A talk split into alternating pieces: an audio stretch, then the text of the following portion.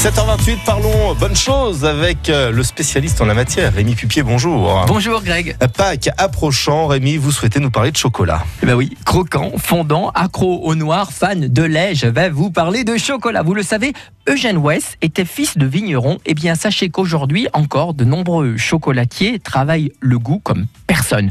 Comme les vins, il y a des milliers d'arômes. Allez, prenez par exemple Bertrand Chocolatier, le chocolatier rouennais, ce ligérien qui monte et qui a reçu encore de nombreux prix l'an dernier.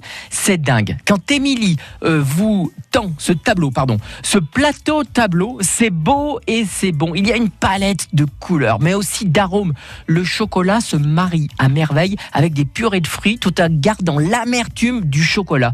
Miam et découvrez leurs piou-piou de pas qui sont trop mignons, trop design et dans les mêmes formes et les mêmes couleurs que leur chocolat abouti, je dis bravo. J'aime bien le concept des piou-piou de Pâques, mais sinon, Rémi, on peut aussi faire ses chocolats soi-même. Eh bien oui, les grands du chocolat nous permettent aussi d'accéder nous-mêmes à leurs secrets. Alors, allez chez Wes, prenez ces fondettes, ces petites pastilles qu'on voit dans les émissions comme le meilleur pâtissier et lancez-vous 3, 2, 1, pâtissez Des goûts intenses, des produits professionnels adaptés aux particuliers pour un résultat en toute simplicité. Petit et grand, vous allez pouvoir bluffer vos invités et retrouver le plaisir de pâtisser.